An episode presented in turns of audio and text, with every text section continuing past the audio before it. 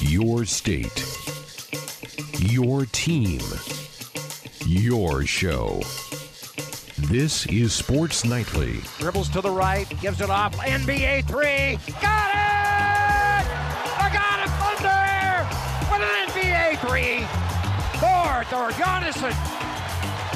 65 61, Nebraska by four.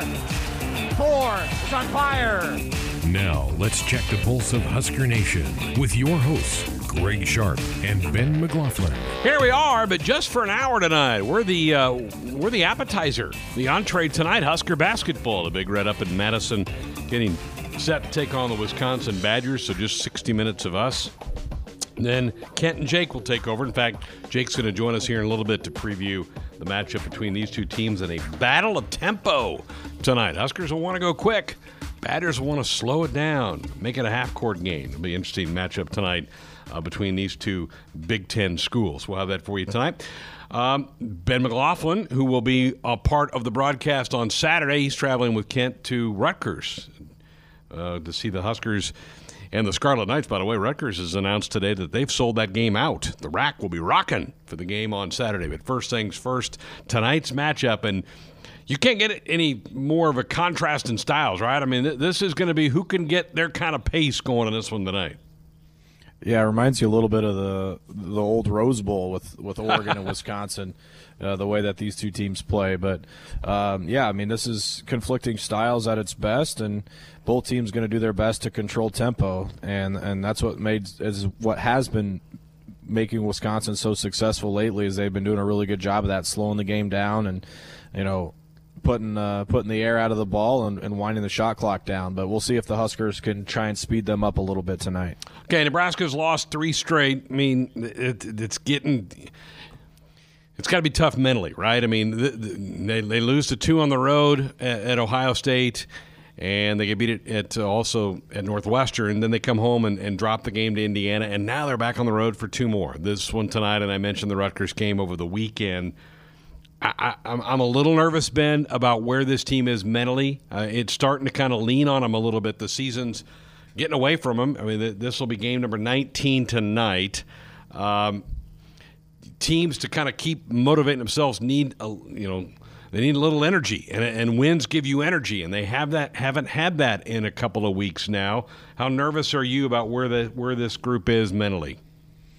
Yeah, I mean it's a tough league. It's a tough it's it's tough challenge night after night. I mean, Northwestern's up 12-3 early on on Maryland and you know, it's just the inconsistent results are are hard to deal with and especially if you've been, you know, losing a handful of those games, you know, it makes it difficult to want to pour your heart and soul out every night. And that's one thing that this team has to do to be competitive is they have to play really hard for 40 minutes and if they don't, you know, bad things are going to happen. But um, I think you know for the most part the coaches know what buttons to push and, and how to get these guys playing at the level necessary.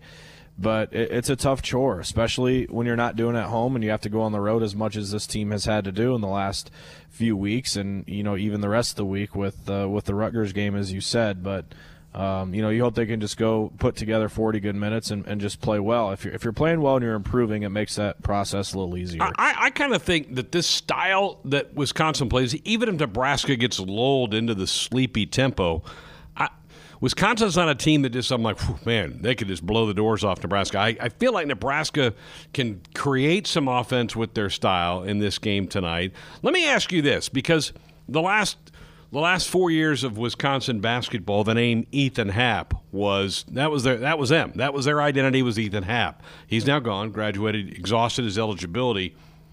Is Wisconsin tougher to defend now in some ways than they were with just Happ because eh, they wanted Happ to touch it every possession, and I and I would too if I had a really good post player like that. But college basketball has gone so much to the perimeter game that in some ways I, I almost think Wisconsin might be better without Happ. Is that crazy?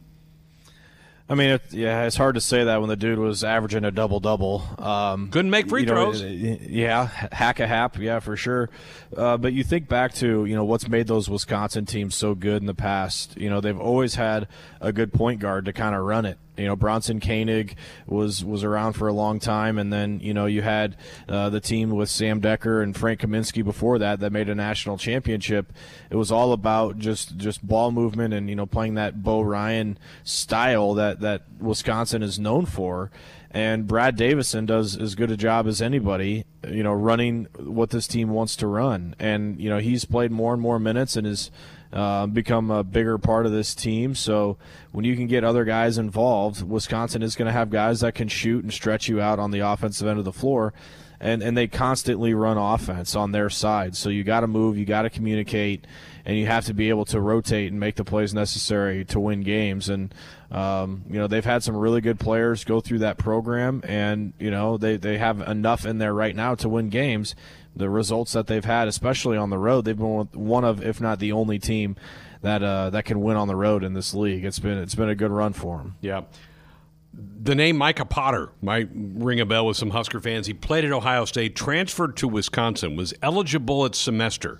So to me, Potter, who's kind of their five or a stretch four in a lot of ways, he can shoot the three. He pulls – the big the bigs of other teams, and I know Nebraska doesn't really have bigs, but he pulls other teams' bigs away from the basket.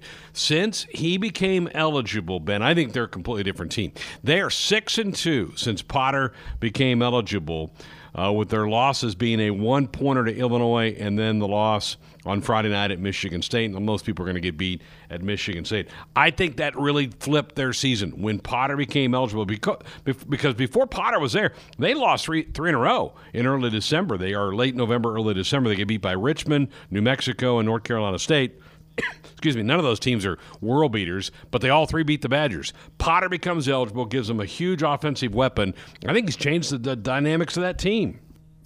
He has, and and again, it's it's another big challenge for guys like Yvan Ouedraogo and and Kevin Cross. They have to find a way to be successful um, you know, guarding him, and he made a right decision to leave. And I think, uh, you know, the the transfer market has given confidence to guys that maybe haven't had it at points in their careers, and we've seen it do wonders to guys' careers. Micah Potter wouldn't have done anything close to this, what he's doing right now.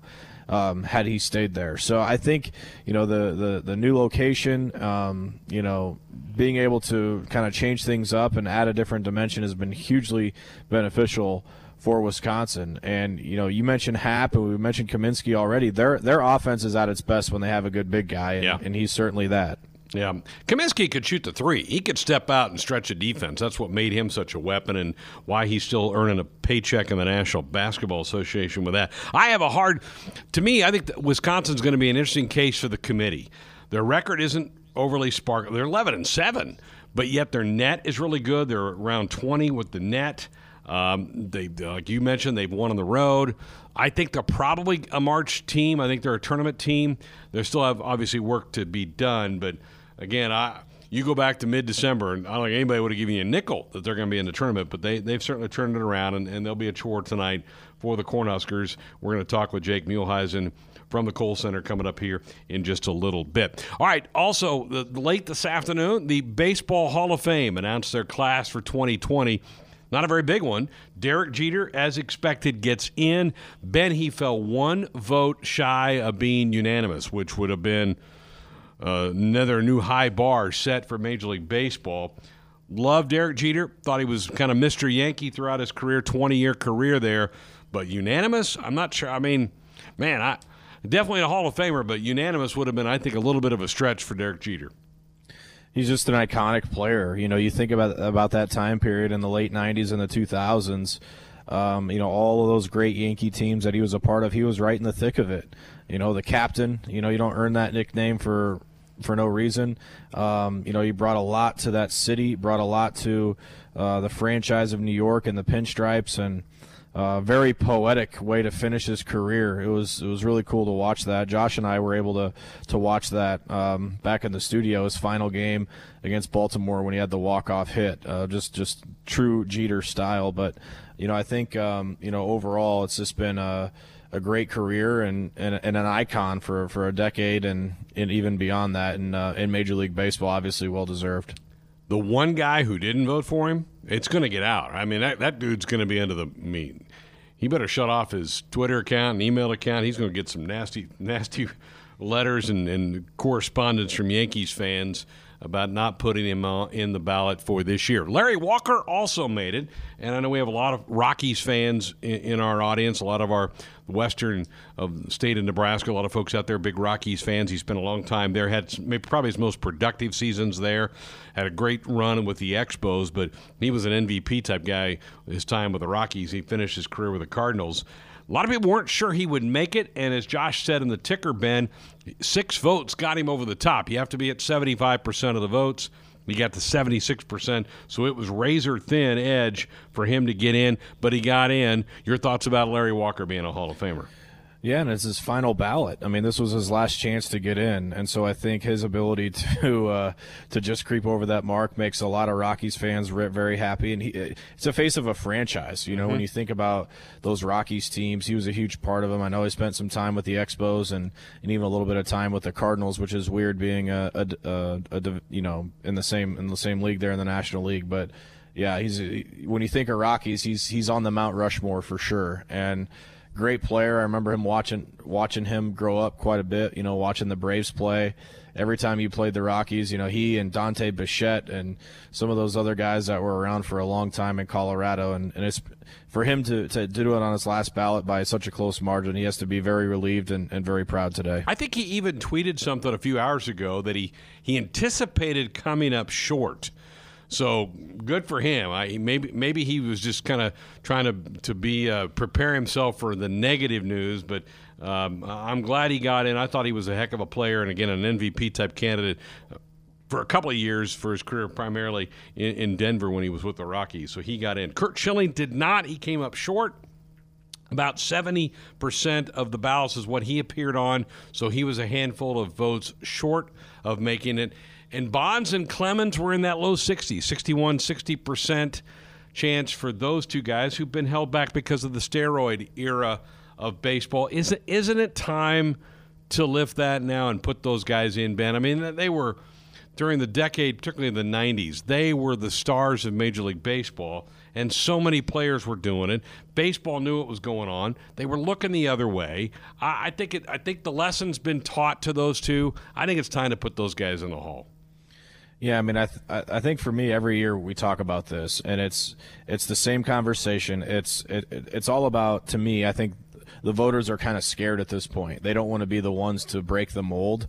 Um, I think that percentage, you know, correct me if I'm wrong, but I think it's getting higher and higher. I think people aren't quite as hesitant to even have that conversation now as they were. But um, yeah, I'm just not sure that it ever happens. And you know there were tons and tons of guys that that were doing that and uh, and you know being a part of the steroid era and you know taking advantage of that that will never go down as getting caught. And it, it's it's a tough situation because a good percentage of those guys were, were all stars in the in the face of a of a time period in baseball, and it, it's almost like you're erasing an entire uh, chapter of baseball if you don't put them in. But I also understand people that are trying to protect the integrity of the game and you know do what they need to do to to keep it pure. But there's no doubt that some of the best to go to go down to ever play uh, are Clemens and Bonds, and it doesn't quite seem uh, right to not have them listed amongst the game's best. Sammy Sosa's in that same boat, still not in. He got a,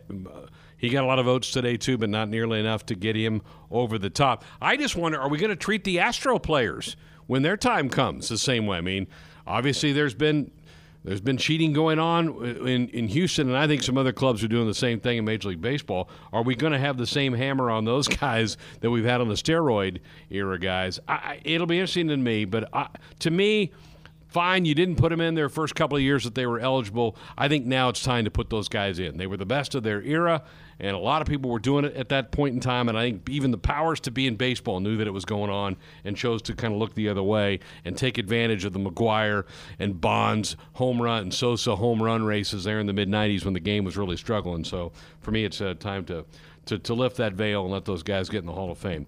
There's my soapbox for tonight. You have some thoughts about that? Love to talk about it at 866 Husker 1 866 487 5371. When we come back, we'll chat with Jake Muehlheisen. He's getting set up and ready to call the game tonight with Kent Pavelka as the Huskers get set to take on the Badgers.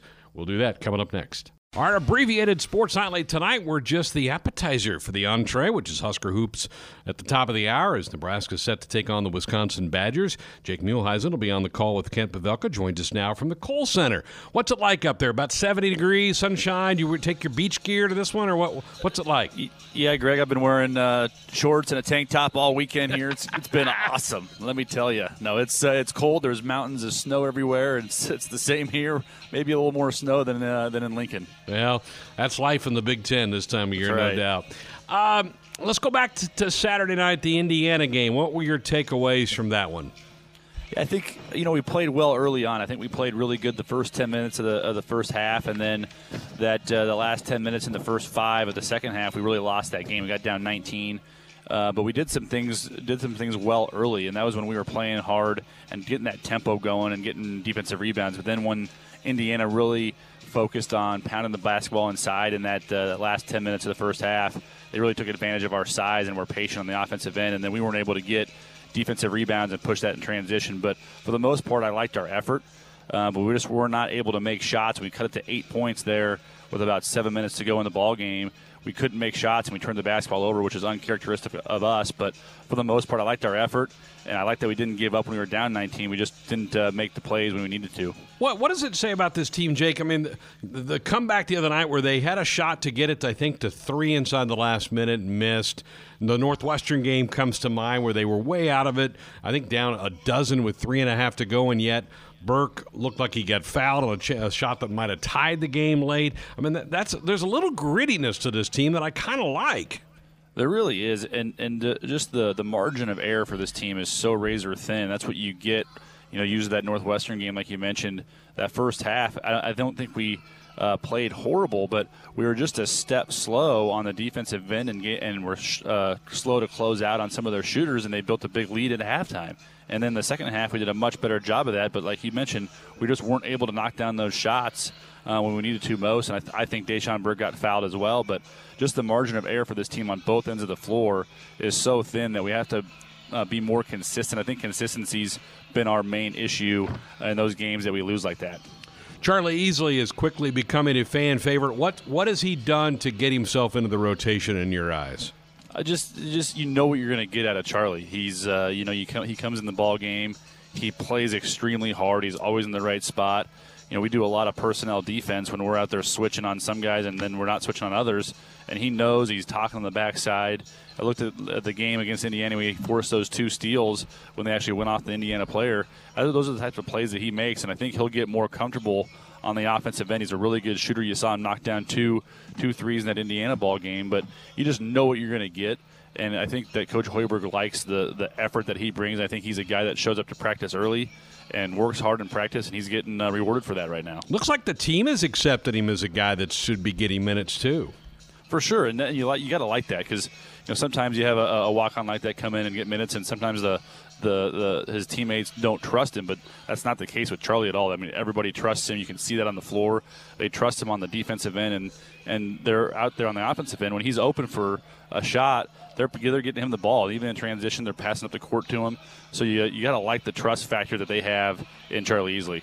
Jake Muehlheisen's with us. He's getting set to call the game with Kent Pavelka. Pregame coverage at the top of the hours. Nebraska on the road tonight to take on the Wisconsin Badgers. Let's let's talk about them a little bit. I, I feel like getting Micah Potter eligible really flipped a switch for them. How big of a weapon has he become for them? He's a, he's a weapon for them. The transfer out of Ohio State, getting eligible at semester. Uh, he can shoot the basketball. He's shooting 47% from three. He's just another big body too that can come in and spell Nate Reuvers a little bit and give him give them another another uh, weapon uh, scoring and also on the defensive end, just some more size for some shot blocking and some defense as well. Uh, but you know, Wisconsin, it's they're, they're the same team you've seen uh, for the last you know since we've been in the Big Ten, and, and I feel like there's their uh, their four juniors that are in their starting five have been there forever. Yeah, Nate Reuvers and Brad Davison and, and D'Mitrik Trice and Aleem Ford. Those guys, I feel like they've been in this on this program forever. uh, but they're only juniors, so you know what they're going to get. They're going to slow the game down. They run a really uh, methodical offense with that flex cut on the baseline, and they're going to try to slow this one down and, and keep the tempo where they want it. And that's what Nebraska needs to do is pick up the tempo and try to get it where we want it. Jake, the one name we won't hear tonight is Ethan Happ, and, and uh, to every when he played, you knew they were going to at least give him a touch every possession. They don't really have a guy like that now, though, do they? That, that can just go punish you inside like Happ could.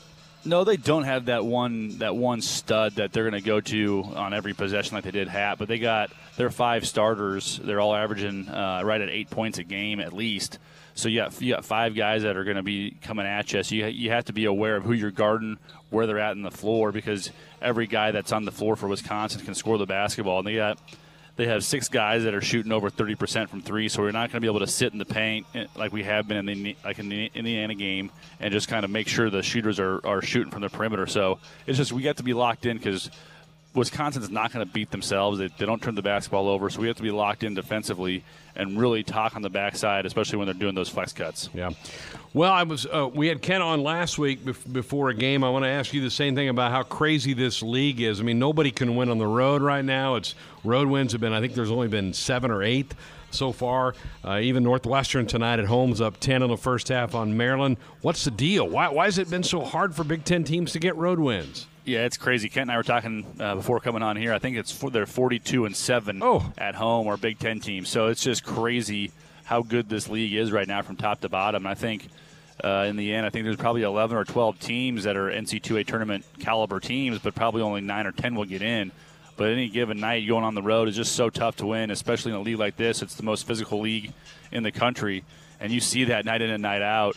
And it's just it's just tough to get a road win. But we have an opportunity here tonight um, in Madison for this team to come out and play well. I just I just want to see Nebraska shoot the ball well for once. We haven't shot the ball uh, great yet in a game, and just have a consistent uh, all around game here tonight. All right, I put Ken on the spot with this, and in typical KP fashion, he kind of declined to jump in on this. okay. Who do you like in the league? Is it Michigan State's league to win in your eyes?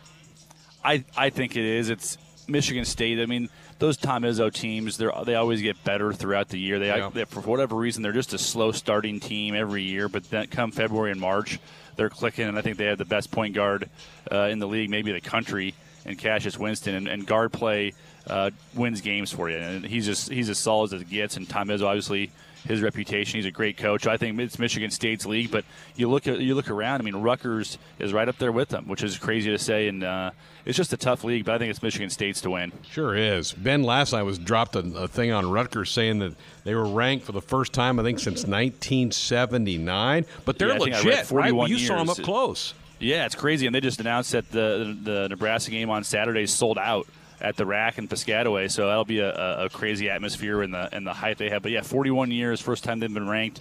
And I think it's the first time that them and Seton Hall has been ranked ever together. Wow! So just some crazy stats there for, for Rutgers basketball. But you know, Steve Pikiell has it going. I think he's a really good coach, and um, they just they're big and physical. They just uh, they're kind of a uh, one of those teams that get down and dirty on the defensive end and, and just play extremely hard. So it's just uh, it's a crazy league this year. You, you you just have to be ready to play every single night. All right, what's the media meal tonight? What would they have? What's the spread?